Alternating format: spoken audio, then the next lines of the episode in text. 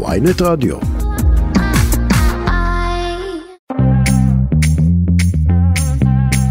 שלום לכם. אתם על כסף חדש, הפודקאסט הכלכלי היומי של ynet, יום שלישי, 23 במאי. יממה לאחר שבנק ישראל הודיע על העלאת ריבית נוספת, עשירית ברציפות, בנק לאומי מפרסם היום את הדוחות הכספיים לרבעון הראשון, בכך uh, מסכם את עונת הדוחות של הבנקים הגדולים, איך עליית הריבית השפיעה על רווחי הבנקים, והאם... כדאי להטיל מס נוסף על אותם רווחים. אנחנו נשוחח תכף עם אריאל ברזילי מהתנועה לאיכות השלטון, שסבור שהתשובה היא חיובית ובגדול. ולכן הרעיון שלנו בעצם לדאוג לתמרץ את הבנקים שלא לגבות ריביות כאלה אה, מהציבור, או לפחות להצליח להחזיר לציבור את הריביות הגבוהות שהם לוקחים ממנו. עוד בפוד, רשות מקרקעי ישראל, היא העניקה בחכירה את השטח שבו החזיק קיבוץ מורן בצפון ארבעה עשורים לעבריין מורשע. איך דבר כזה קורה, ומה הקשר לתופעת דמי החסות שרק הולכת ומתרחבת בישראל. איך ייתכן שהמדינה מוסרת אדמות לא רק לבדואי שמוכר וידוע, זאת אומרת, אה, לעבריין. ולקראת סוף הפרק שלנו היום, נשוחח עם אה, יובל מן, כתבנו, על הפיצ'ר החדש של וואטסאפ, אליו כל כך הרבה מאיתנו חיכו, ועל עוד כמה תוכניות בקנה של זקרברג ושל מטא. אני רועי כץ, עורך את הפוד, דן רבן, נועה פרנק היא המפיקה, אביב ליבוביץ' על הביצוע הטכני, בואו נתחיל. כסף חדש כסף חדש, הפודקאסט הכלכלי של ynet, אנחנו אומרים שלום לראש האגף הכלכלי בתנועה לאיכות השלטון, שלום אריאל ברזילי. שלום. ראינו את הראשית היום ב-ynet, אה, חמשת הבנקים הגדולים, פועלים, לאומי, מזרחי טפחות, דיסקונט, הבינלאומי, הם מפרסמים דוחות לרבעון הראשון של השנה, ואנחנו רואים שם שיא ברווחים, יותר משישה מיליארד שקלים, והסיבה העיקרית זאת הריבית הגבוהה שהם לוקחים על אה, הלוואות כתוצאה מהריבית במשק, והם לא נותנים את אותה ריבית בפקדונות, ועל ידי זה ממקסמים רווחים. אתם בתנועה לאיכות השלטון אומרים, יש לנו רעיון, אנחנו רוצים להטיל מס אינפלציה זמני על הבנקים? כן, אה, נכון. כמו שאמרת, אנחנו באמת חושבים שבגדול הדרך הנכונה ביותר בשביל לדאוג לזה שלא יהיו רווחים כאלה על הבנקים זה ליצור תחרות במערכת הבנקאות. אבל לצערנו הדברים האלה לא מתקדמים כמו שצריך, ואנחנו גם כן ספציפית נמצאים בתקופה שיוקר המחיה מאמיר ומקשה על, על כולנו. ולכן הרעיון שלנו בעצם לדאוג לתמרץ את הבנקים שלא לגבות אה, אה, ריביות כאלה אה, מהציבור, או לפחות להצליח להחזיר לציבור את הריביות הגבוהות שהם לוקחים ממנו. ואנחנו עושים את זה באמצעות זה שאנחנו מבקשים להטיל מס אינפלציה על הבנקים בשביל לדאוג לזה שהבנקים לא ירצו, לא יהיו מעוניינים בכלל לגבות כאלה רווחים משום שהם יודעים שבסופו של דבר הם יצטרכו לשלם את זה כמס. תסביר לנו רגע את המנגנון, אה, איזה מס, כמה, למה, אה, באיזה קשר, לאיזה נתון של הבנקים? כן, אז, אז כבר בדוחות של הבנקים עצמם קל מאוד לזהות את מה שנקרא הכנסות מריבית נטו. ההכנסות מריבית נטו, ממש הבנקים בעצמם בדוחות שלהם יכולים לפרט אה, כמה הם הכניסו. למשל, אה, בנק דיסקונט עצמו אה, הכניס על הכנסות מריבית נטו מיליארד שקלים ברבעון הזה, אה, שזה מיליארד שקלים יותר ממה שהוא הכניס ברבעון הקודם. זאת אומרת שבגלל שהעלו את הריבית, מיליארד שקלים אפשר לייחס אה, על הרבעון הזה מבנק דיסקונט על, על, על, על, על ענייני הריבית האלה. אה, אותו דבר אגב זה גם בנק מזרחי ורוב הבנקים. אה, ולכן אתה יכול לקחת את הסכום הזה, להגיד הסכום הזה זה הסכום שנובע מהאינפלציה, כי הרי הסיבה לזה שבנק ישראל מעלה את הריבית כדי להתמודד עם האינפלציה, ואת הסכום הזה אנחנו גוזרים לצורך העניין איזשהו מס. עכשיו, מה בדיוק יהיה המס אפשר לחשוב, אנחנו חושבים שזה צריך להיות מאוד גבוה. במובן הזה זה גם כן בעצם איזשהו כמו היטל על רווחי היתר של הבנקים. כשאתה אומר מאוד גבוה, אה, תן לנו את זה בשיעור, באחוזים, על מה חשבתם? אנחנו יכולים לחשוב אפילו על 75 אחוזים, אה, משום שבסופו של דבר אותם רווחים הם משמשים סכום יחסית מצומצם ממנו. רגע, רק נגיד 75 אחוזים, נגיד ניקח עוד פעם את הדוגמה שנתת של בנק כן. דיסקונט, אתה אומר אנחנו מקבלים מס של 750 מיליון שקל. כן, לצורך העניין, אבל גם כמו שאמרתי, השאיפה דווקא היא שהמס הזה יהיה אפס. למה יהיה אפס? מכיוון שברגע שהבנקים ידעו, הם רק צריכים לדעת שיש מס מאוד גבוה על, על ההכנסות האלה, אז הם בעצם לא, לא, לא יהיה להם שום תמריץ להשיג את ההכנסות הגבוהות האלה. ואז מראש, מה שהם פשוט יעשו, הם מאוד uh, יצמצמו את, או את, את העלאת הריבית על הציבור, או שהם פשוט ישלמו ריבית יותר גבוהה על הפקדונות שהציבור מפקיד אצלם, ובכל מקרה הכסף הזה אמור להגיע לציבור. השאיפה היא בסופו של דבר שההכנסות יהיו אפס. אריאל ברזילי, אתה יודע, אה, לא קשה לדמיין מה תהיה התשובה של הבנקים. הם יגידו, תראה, אנחנו פועלים אה, במודל מסוים. אה, החליט פה אה, נגיד בנק ישראל והוועדה המוניטרית על עשר העלאות ריבית רצופות. הרי לא חזינו את זה, לא צפינו את זה, ואנחנו גם לא אחראים לזה שאחוז כל כך גבוה מהישראלים נמצא באוברדרפט. למה אתה בא אלינו? אנחנו גוף פרטי, אנחנו גוף עסקי, כספי ציבור גם מושקעים אצלנו. מה, איך אתה פוגע לנו ברווחים? קודם כל, אנחנו לא חושבים שיש איזושהי זכות קנויה לאיזשהו גוף עסקי להשתמש בכוח הריכוזי שלו, למנוע תחרות ולגלגל את העלויות האלה לציבור. זה אחד, אין, אין איזושהי... לא, אבל בעיית הריכוזיות בבנקים, הזכרת את זה גם בתשובה הראשונה שלך, היא, אתה יודע, היא בעיה אינהרנטית וצריך לטפל בה, אבל היא לא קשורה לעניין הזה עצמו. אז אני חושב שהיא כן קשורה. מכיוון שאתה לא יכול לייצר, מי, מי מונע את, את התחרות בבנקאות? הבנקים בעצמם. עכשיו, מרגע שהם מונעים את התחרות בבנקאות, הם מצליחים להשיג צורות מונופוליסטיות לצורך העניין. ברגע שאתה משנה את זה באמצעות מנגנון מיסוי, אתה משנה את התמריצים שלהם לפעול כמו מונופול. ואז באמת, נקרא לזה, להחזיר לציבור את, ה, את הכסף שמגיע לו. אה, כסף, אגב, שהוא בסך הכל הוא... הוא אה, עוד קושי שמתווסף ליוקר המחיה הכולל. אבל זו אה, התערבות אקטיבית במודל עסקי אתה פוגע בשוק חופשי, איך אתה מצדיק את הדבר הזה? אז הצדקות, אה, יש הרבה. אה, למשל, הטילו את מס ששינסקי על החברות שמפיקות אה, גז או אבל ים המלח. מש... אבל שם זה משאב לאומי. נכון, בדיוק, וגם הכסף שלנו הוא משאב לאומי. בדיוק אותו רעיון כמו שמשתמשים במשאבים שלנו ולכן צריך להטיל היטל מיוחד על אותן חברות שמשתמשות במשאבים, גם הכסף הוא הכסף שלנו. ולכן כאשר אתה, הבנקים מצליחים בתקופת אינפלציה, בלי איזושהי התייעלות, או בלי שהם, שהם עצמם עשו דבר יותר טוב, אלא רק בגלל שהנגיד מעלה את, ה, את הריבית כדי להתמודד עם האינפלציה, עם בעיה שהיא אחרת, הבנקים בעצמם מצליחים להשיג תשואות מאוד מאוד גבוהות, שוב, רק בגלל שאין שם תחרות. ולכן אתה יכול לבוא ולהגיד, תשמעו, בעולם כזה שאין בו תחרות, ואתם עושים את הרווחים האלה לא בגלל התייעלות, לא בגלל מודלים עסקיים שפיתחתם, לא בגלל שיש לכם חדשנות טכנולוגית, לא מכל מיני סיבות אחרות, הכסף הזה הוא שלנו והוא צריך לחזור לציבור. אריאל ברזילי, אמ, גם אנחנו ראינו את הכותרת במהלך אה, כל היום בוויינט, והיא באמת, אתה יודע, זה, זה דבר שהוא ממש מרגיז ומקומם, ואנחנו רואים כמה מעט אנחנו מקבלים על הפקדונות, וכמה הרבה אנחנו משלמים על המשכנתאות, ו... הקריזה נבנית, אבל כמה מהמהלך שאתם מציעים פה, של הטלת מס אינפלציה זמני על הבנקים, זה חלק מחשיבה וממהלך שעבדתם עליו בתנועה לאיכות השלטון, ואתם כמובן גוף רציני ואנחנו מכירים אותו הרבה שנים, וכמה מזה זה פשוט הוצאת עצבים?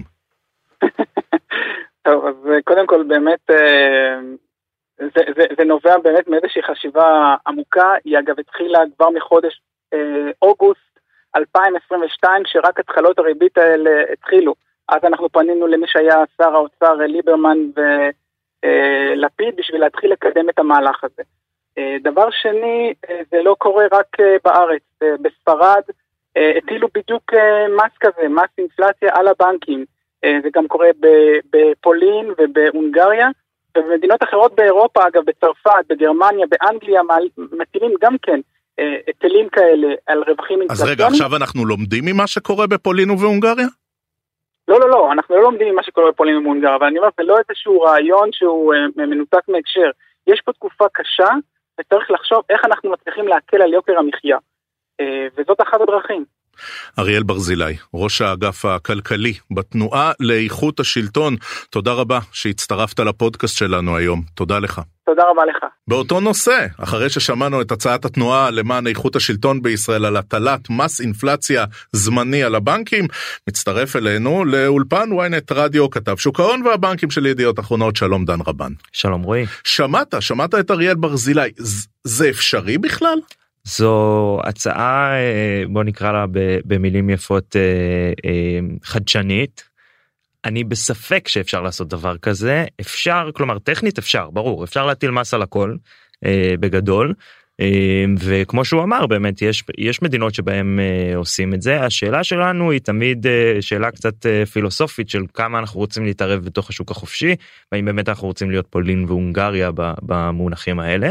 אה, יש פה בעיה אין ספק שיש פה בעיה ו, וכפי שציינת זה באמת היה היום בידיעה הראשית של האתר שלנו אה, אה, לא מעט זמן ובצדק כלומר הבנקים הרוויחו המון המון כסף ספציפית מאז גם בשנים האחרונות אבל גם ספציפית בשנה וקצת האחרונות מאז שהתחילו להעלות את הריבית והמון כסף זה זה זה באמת אני, אני לא יכול להסביר כמה חוץ מלהגיד את המספר שזה שישה מיליארד שקל ברבעון שזה מטורף אה, לכל הדעות וגם יש שם אה, יחס אה, תשואה להון שזה איזשהו מדד שאנחנו משתמשים בשביל mm-hmm. בשביל להבין כמה.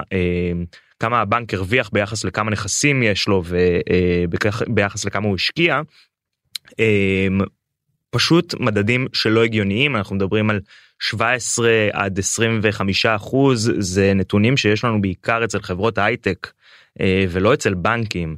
אה, שזה דבר אה, אבל לא מעצבן ככל שיהיה המספר הזה והוא מאוד מאוד מעצבן זה אירוע שהוא אירוע סינגולרי. הוא הרי לא קשור לבעיה האמיתית. הבעיה האמיתית זה ריכוזיות הבעיה היא היעדר תחרותיות. אפשר גם להגיד שהבעיה היא כמה ישראלים נמצאים באוברדרפט ואיך לוקחים פה משכנתאות בחוסר אחריות. אלו הבעיות האמיתיות. מה שאנחנו רואים פה עם העלאות הריבית הרצופות זה דבר שהבנקים ודאי לא חזו אותו הם המרוויחים הגדולים וזה מעצבן אבל למה אנחנו באים אליהם בטענות. שמע אני חושב שכמעט כמו תמיד לא לפחות איך שאני מאמין האמת היא לא או זו או זו היא איפשהו באמצע יש פה בעיה של חוסר תחרותיות ויש פה בעיה של המפקח על הבנקים ושל בנק ישראל שהבירוקרטיה במדינת ישראל היא מאוד קשה וקשה לפתוח עוד ועוד בנקים למרות שאנחנו רואים את זה קורה כן יש את 1 0 יש את אש שאמור להיות בדרך הרגולציה כן קצת נפתחת. כן, רק נגיד אלו הבנקים הדיגיטליים. נכון. זה הבנקים החדשים הבנק הדיגיטלי 1 0 כבר נפתח ואש. קיבל כבר אישור והוא בתהליך. אמ, יש את הצד הזה אין ספק שהרגולציה בישראל היא בעייתית.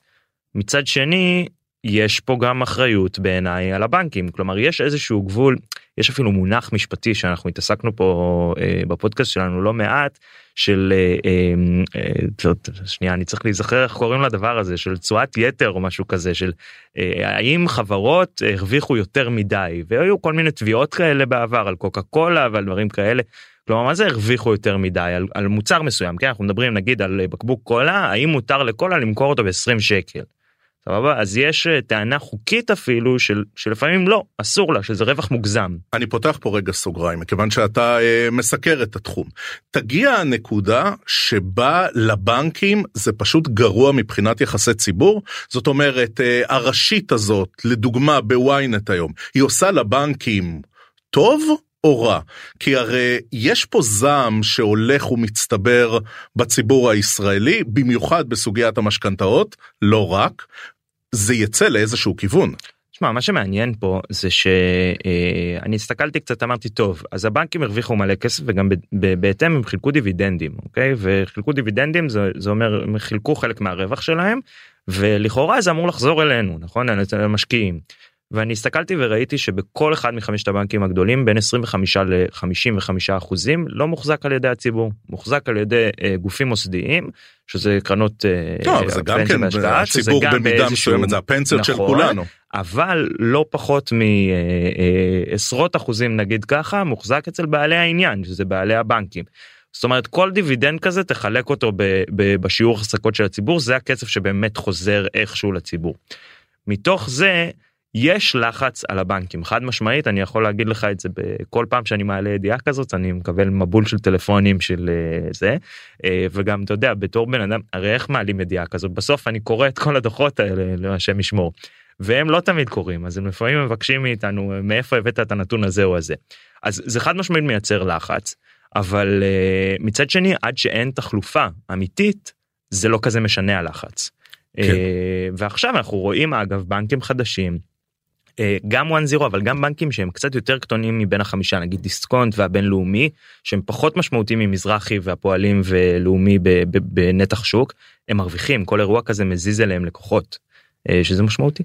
טוב אז אה, אם בתנועה לאיכות השלטון מדברים על מס של שמענו כרגע 75 אחוז על הרווחים יכול להיות שזה גם אה, אתה יודע יצלצל בפעמונים בחלק מהמוסדות הפיננסיים האלו. דן רבן כתב שוק הון והבנקים של ynet תודה תודה רבה. תודה לך. כסף חדש כסף חדש, הפודקאסט הכלכלי של ynet, אנחנו עם הסיפור הבא. רשות מקרקעי ישראל, היא העניקה שטח שבו החזיק קיבוץ מורן לא פחות מארבעה עשורים לעבריין שהורשע בפלישה לשדות ובגניבת עדרי בקר. הסיפור הזה אה, מתפרסם לראשונה על ידי יאיר קראוס, הוא כתב ynet וידיעות אחרונות בצפון. שלום יאיר. שלום רועי. טוב, אנחנו ממש אה, מגרדים את הראש כשאנחנו רואים את הכותרת שלך. ספר מה הרקע לאירוע המאוד מאוד מוזר הזה. קודם כל מדובר בעבריין אה, מאוד אה, מוכר וידוע לשמצה ולמורא בקרב החקלאים באזור טבריה, באזור הגליל התחתון, ולא רק עבריין שיש לו גם רקורד מוכח בפלילים, בהרשעות ובכתבי אישום בגין גנבת בקר ופגיעה, אה, תקיפת שוטר אה, ועוד, וגם הוא ידוע לשמצה כמעשים שמיוחסים לו לכאורה של עבירות שאנחנו מכירים מהגליל, של פלישה לשטחי מרעה, פרוטקשן, אלימות כאלו ואחרות, כך לפחות מספרים גם לא מעט חקלאים ששמו מעלה רעד על פניהם. הוא מבקש לקבל שטח מהמדינה, שטח לראיית העדרים בקר שלו.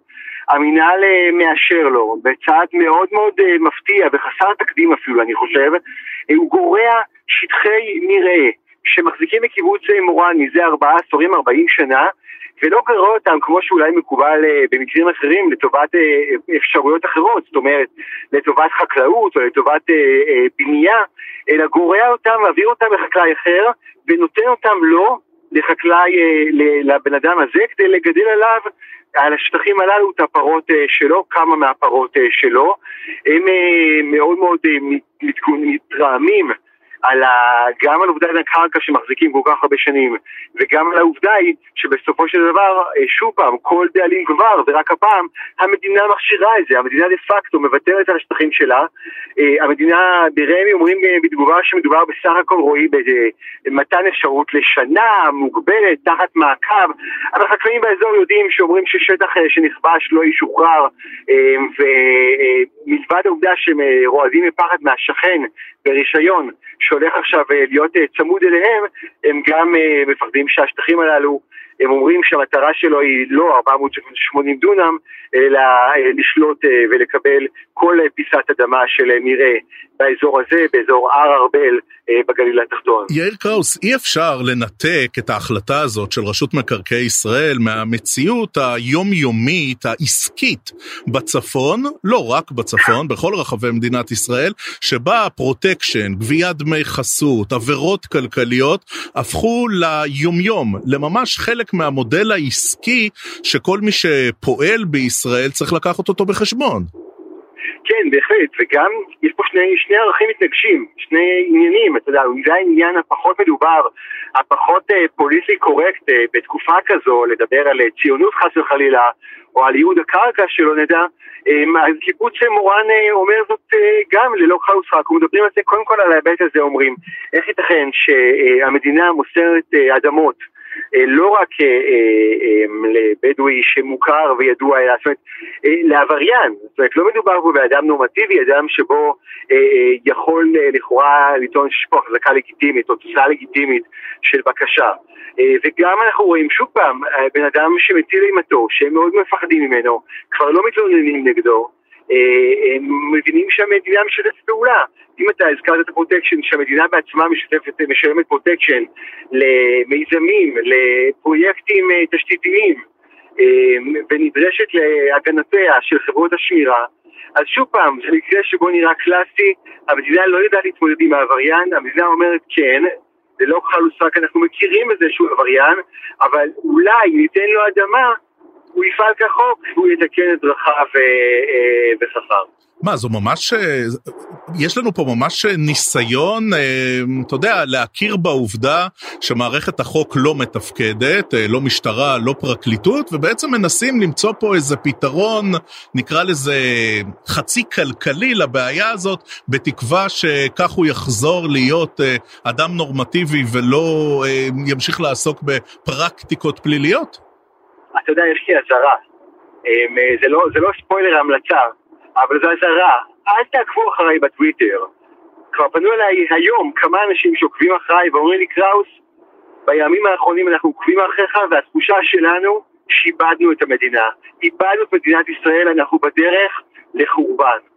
אז, אז אני מצטער, זה שם, זה על הקיר, בדברי הימים והטוויטר. אתה יודע, אה, הרבה פעמים כשאנחנו מדברים על אה, גביית דמי חסות ועל אה, כל הפרקטיקה הפלילית הזו, אנחנו מדברים על דברים שאתה יודע, בעיקר חקלאים, בעיקר נדל"ן, בעיקר אתרי בנייה, הם אלו שפגשו אותם.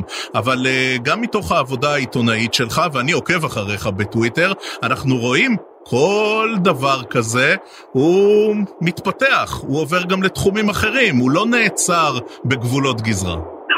אין עסק, אני חושב, היום בגליל, שלא מתמודד או נדרש או פגש את אירועי דרישות הפרוטקשן.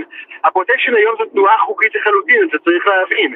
היום זה חוקי לחלוטין אה, לגבות אה, פרוטקשן, קשה מאוד להילחם בזה אה, גם בגלל המשטרה, גם בגלל הפרקליטות, גם בגלל בתי המשפט. אולי תרשה לי בעיקר בגלל בתי המשפט וגם בגלל המחוקק אה, שלא מעמיד מספיק כללים ברורים להתמודד עם התופעות של פרוטקשן ב-2023 וזה פוגש גם חנויות, זה פוגש גם עסקים, זה פוגש גם חברות הסעה. אני רק אספר לך שבחודשים האחרונים יותר מ-30 אוטובוסים קרוב ל-40 אפילו, אם לא יותר, של אוטובוסים ומשאיות הוצתו בגליל, אני מזכיר לך של שלשום, אה, אה, פארק כפר הנופש, טי וילג' בשדה נחמיה. אה, הציתו לו את אחת הבקתות אה, שבנס אה, הצליחה להימנע, מערכת הספרינקלרים מנעה את זה, אבל על שאר הדלתות הם, מסתירו, הם תלו אותם עבריינים בקבוקי פלסטיק עם בנזין ועליהם מוצמד מצית. עכשיו התמונות הללו, רועי, היו לי מאוד מאוד מוכרות. חזרתי שבועיים לאחור, שלושה שבועות לאחור לטוויטר, ואני פוגש 12 משאיות של תאגיד הפירות בראשית ברמת הגולן, בצפון רמת הגולן, שגם עליהם, על החלונות של אותן משאיות, הושארה אותה מזכרת, בקבוק, פלסטיק, שקוף, בנזין, מצית, באיזולרבנד, אה, מודבק אליו.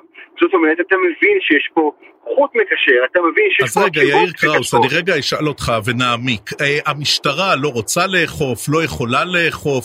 החקלאים בכלל טורחים ומתלוננים למשטרה, או שמבינים שזה הפך להיות אקס טריטוריה והם צריכים להתמודד עם זה בצורה אחרת, ישירה אולי, מול אותם גורמי פשיעה?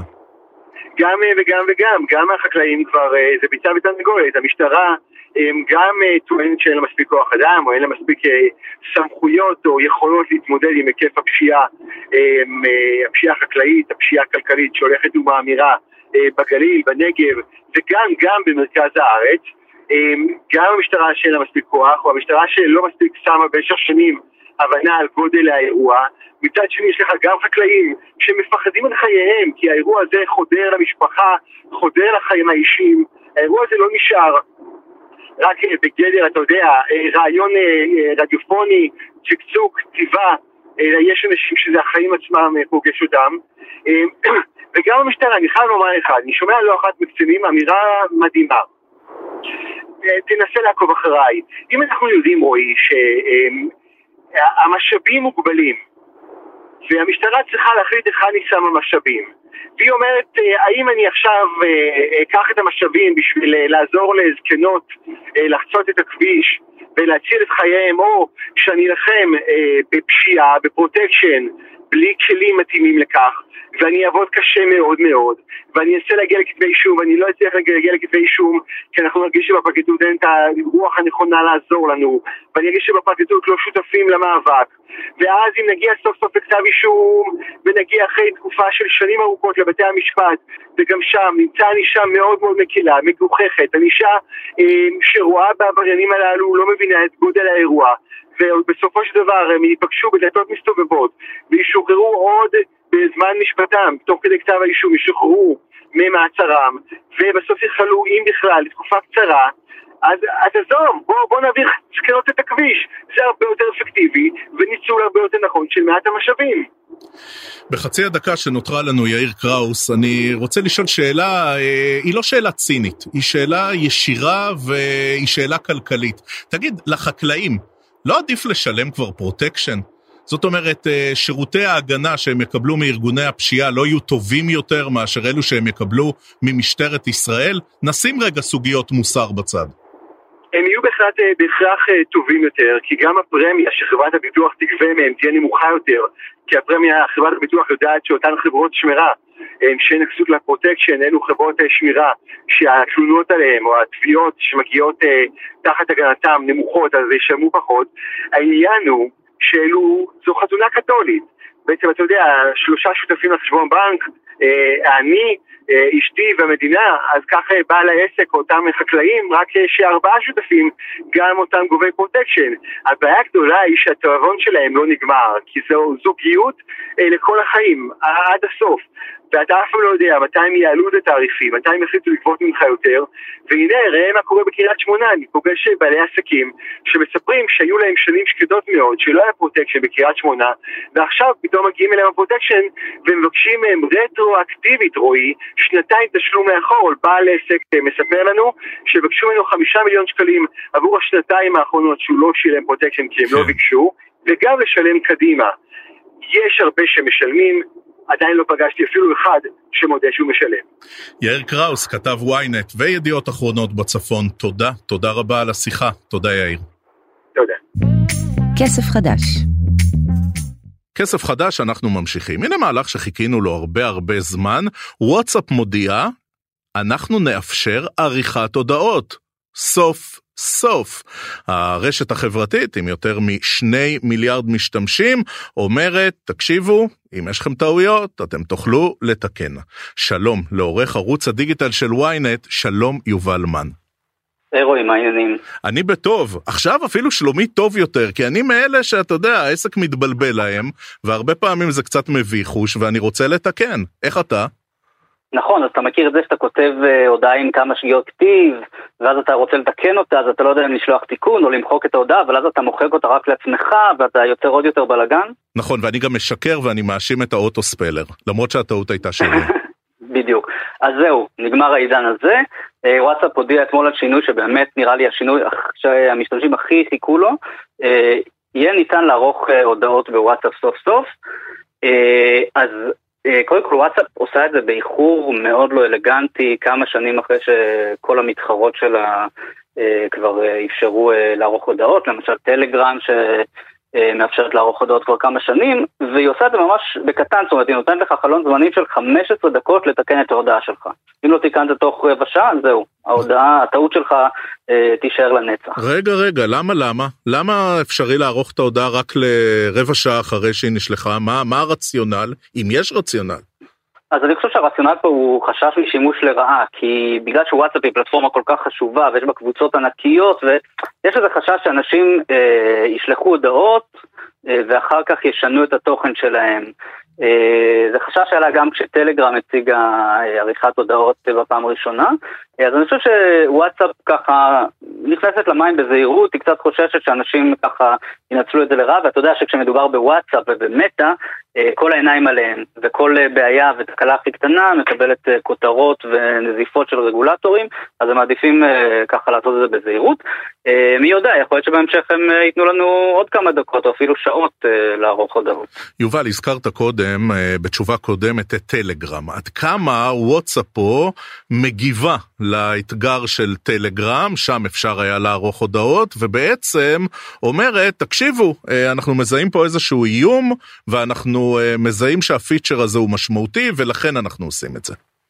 אני חושב שטלגרם לגמרי עושה בית ספר לוואטסאפ כבר כמה שנים, כל, ה, כל הפיצ'רים uh, המתקדמים שאנחנו מכירים מגיעים קודם לטלגרם ורק לפעמים לוקח שנים עד שהם מגיעים לוואטסאפ.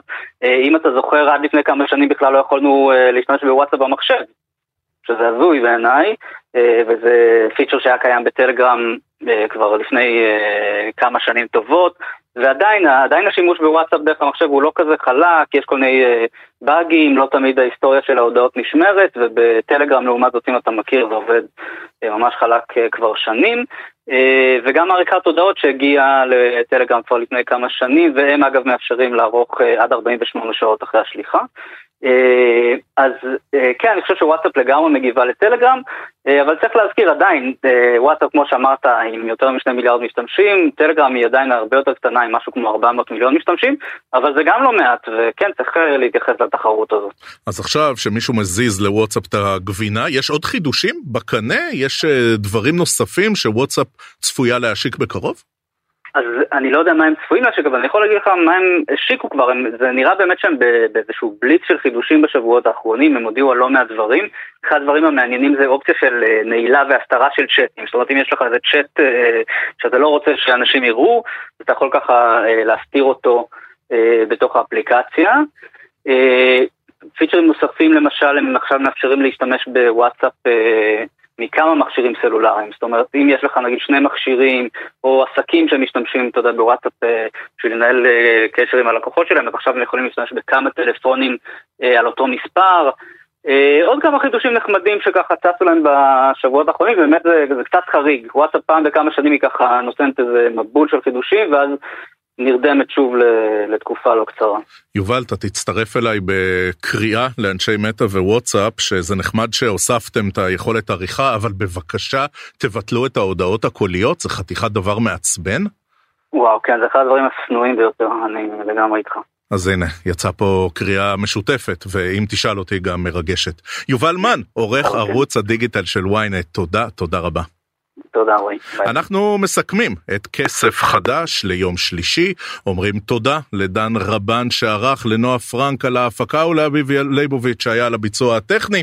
אני רועי כץ, אנחנו נחזור אליכם ונדבר עוד על המון המון דברים שמשפיעים על הכסף של כולנו, ועד אז שיהיה לכם המון המון כסף חדש.